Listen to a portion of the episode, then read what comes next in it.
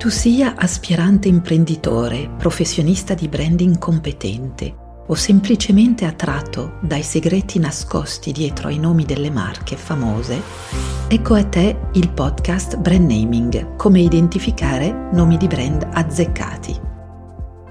Mi chiamo Beatrice Ferrari, sono fondatrice dello studio Sinesia e da oltre 30 anni mi occupo di strategia e creazione di nomi di brand.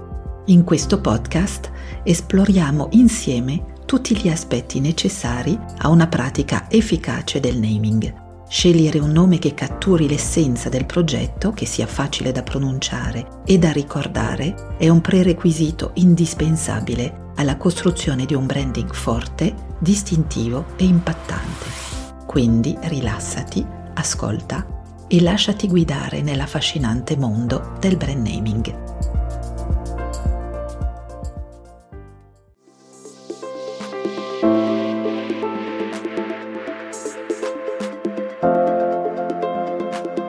Ehi là, oggi andiamo ad esplorare questa affermazione che sento tantissimo. Il nome è giusto quando si capisce subito di che cosa si tratta. Allora, questo si può definire come nome descrittivo, applicativo dell'offerta. Significa che tu nel tuo nome intendi utilizzare delle parole che descrivono immediatamente ciò che vuoi vendere o offrire attraverso questo nuovo brand che stai creando. Prendiamo l'esempio di due nomi molto famosi per vedere un pochino come funzionano questi nomi descrittivi, quanto sono giusti o non giusti, perché è importante comprendere se questi nomi possono servire l'obiettivo che tu ti stai dando creando un nuovo nome di brand o di prodotto.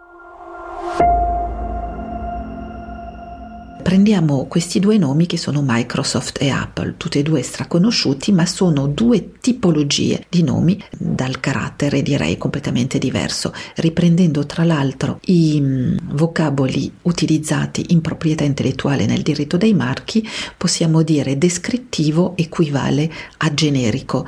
Generico più il nome è descrittivo, più è generico, vuol dire che utilizza delle parole che sono necessarie alla descrizione dell'offerta e quindi necessarie alla descrizione di qualsiasi offerta nello stesso campo. Se tu sei nel mondo dei computer, Microsoft è composto da microcomputer e software e quindi sicuramente troverai tanti altri nomi che sono composti da questi due elementi. Poi è l'abbinamento dei due che renderà il tuo nome originale, ma di sicuro troverai molte similitudini. Quindi è molto importante renderti conto che più tu vuoi spiegare di che cosa si tratta, più usi parole che anche i tuoi concorrenti usano e parole che anche che da sole non sono neanche difendibili perché l'obiettivo della parte legale è riuscire a difendere un nome, una parola e avere l'esclusiva su questa parola. Per avere l'esclusiva su questa parola non puoi farlo su delle parole che servono anche ai tuoi concorrenti per descrivere la loro attività o il loro prodotto. Lo puoi fare solo su parole che non sono necessarie alla descrizione e per questo se andiamo dall'altra parte a valutare il nome Apple, di sicuro questo nome non è necessario alla descrizione del prodotto e quindi è molto forte e distintivo a livello legale. Allora, io quello che ti invito a fare è riprendere queste caratteristiche utilizzate a livello legale, generico, distintivo, e introdurlo nel tuo approccio di marketing. Generico vuol dire che descrive e le parole che descrivono non puoi difenderle a livello legale. Distintivo vuol dire parole che sono molto originali per il settore di riferimento e quindi che puoi difendere fortemente a livello legale se ovviamente sono già libere, quindi vuol dire che non sono già tutelate da altri. Questo è prendere la parte legale e farne un vantaggio competitivo anche a livello di marketing. Quindi L'altra cosa sulla quale voglio portare la tua attenzione è che molto spesso quando tu vuoi descrivere in realtà Uno, il tuo, il tuo cliente consumatore arriverà a contatto con il tuo prodotto attraverso un contesto che spiegherà tutto quanto sulla tua offerta. È molto difficile che un consumatore cliente abbia contatto con questo nome senza un contesto. O è qualcuno che ne parla o legge un articolo legato a questa offerta oppure va in un supermercato e vede un prodotto in mezzo a tanti altri. Quindi eh, sarà spiegato in ogni caso tutto il perché del come e quindi tu stai cercando di fare un'azione logica attraverso un nome che essendo l'essenza della marca che tu stai costruendo, in realtà dovrebbe coinvolgere il tuo cliente consumatore più a livello emotivo. Logica e emozione in generale non vanno insieme, sono molto opposte, quindi più cercherai un nome logico descrittivo, meno sarai coinvolgente per il tuo consumatore. Quindi Apple invece rispetto a Microsoft che è molto basilare e descrittivo, Apple invita attraverso tutta una serie di connotazioni. Che cosa evoca la mela? La mela evoca eh, Adamo ed Eva, evoca il paradiso e non sto parlando del simbolo della mela morsicata, eh, siamo soltanto sulla parola, stiamo sempre sulla marca verbale. Apple è anche la legge della gravità, quindi eh, a Newton fa pensare anche alla salute perché si mangia una mela al giorno per togliere il medico d'attorno, eccetera, anche molto profumata, succosa, pot- si potrebbe dire anche giovane perché è una scelta dirompente nel mondo, è stato almeno una scelta dirompente nel mondo dei computer, eccetera. Questo è il territorio semantico a livello simbolico del nome Apple. Microsoft, a parte microcomputer e software, è più difficile far sognare attraverso questo nome.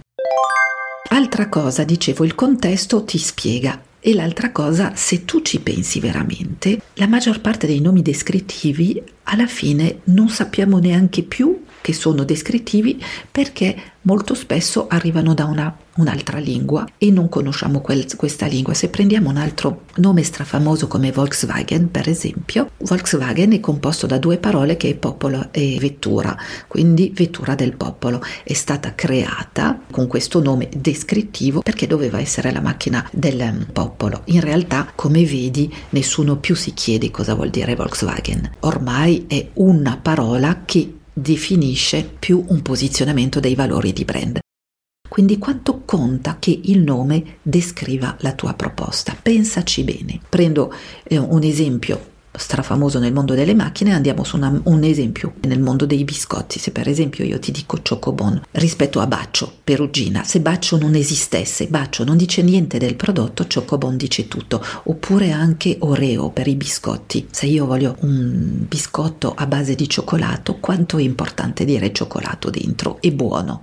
Buono deve essere scontato. Quindi dire la bontà dentro un nome è già forse anche ehm, creare un dubbio nella mente mente del tuo consumatore, tu lo, de- lo devi rassicurare, ma in realtà è l'esperienza del prodotto che dirà se è buono o meno, oppure anche nella tua com- comunicazione lo puoi fare, non è compito del nome descrivere. Il cioccolato, se il tuo consumatore si ritrova in un lineare di supermercato, ovviamente troverà il cioccolatino o il biscotto al cioccolato in mezzo ad altri biscotti al cioccolato e avrà un impatto con un packaging che farà vedere che si tratta di cioccolato. Anche qua quindi non è necessario spiegare attraverso il nome. Queste sono le cose che devi sapere sulla differenza tra il nome descrittivo e il nome simbolico, generico, distintivo a livello legale.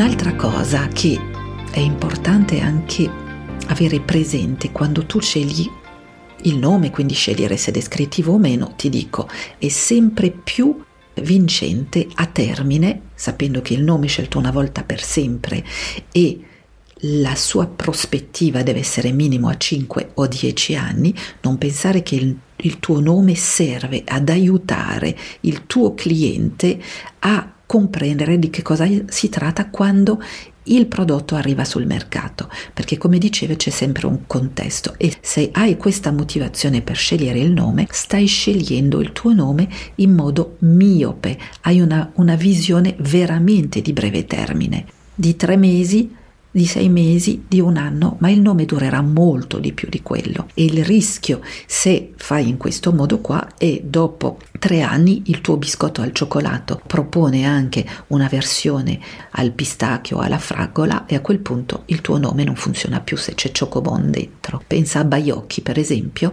Baiocchi è nato con una crema di nocciola e oggi lo trovi con la crema al pistacchio, non è limitato dal nome. Il problema invece potrebbe essere nel caso di un estate che è nato come tè per l'estate, potrebbe essere per perlana che è nato per un prodotto per la lana, potrebbe essere per Royal Can- Canin che è stato scelto per i cani, eccetera, eccetera. Pensa bene, il nome della tua offerta durerà molto di più di quello che è la tua offerta oggi e dovrà essere in grado di portare la tua offerta e di continuare a valorizzare la tua offerta. Quindi ricordati bene quando scegli il nome, descrittivo o simbolico. È vero che il nome è giusto quando si capisce subito di che cosa si tratta? Il nome è molto più impattante quando è originale, unico e rende la tua offerta unica sul mercato. Ricorda di descrivere con la frasetta che c'è sotto e ricorda anche che il contesto comunque spiegherà sempre tutto quanto tu vuoi dire sulla tua offerta.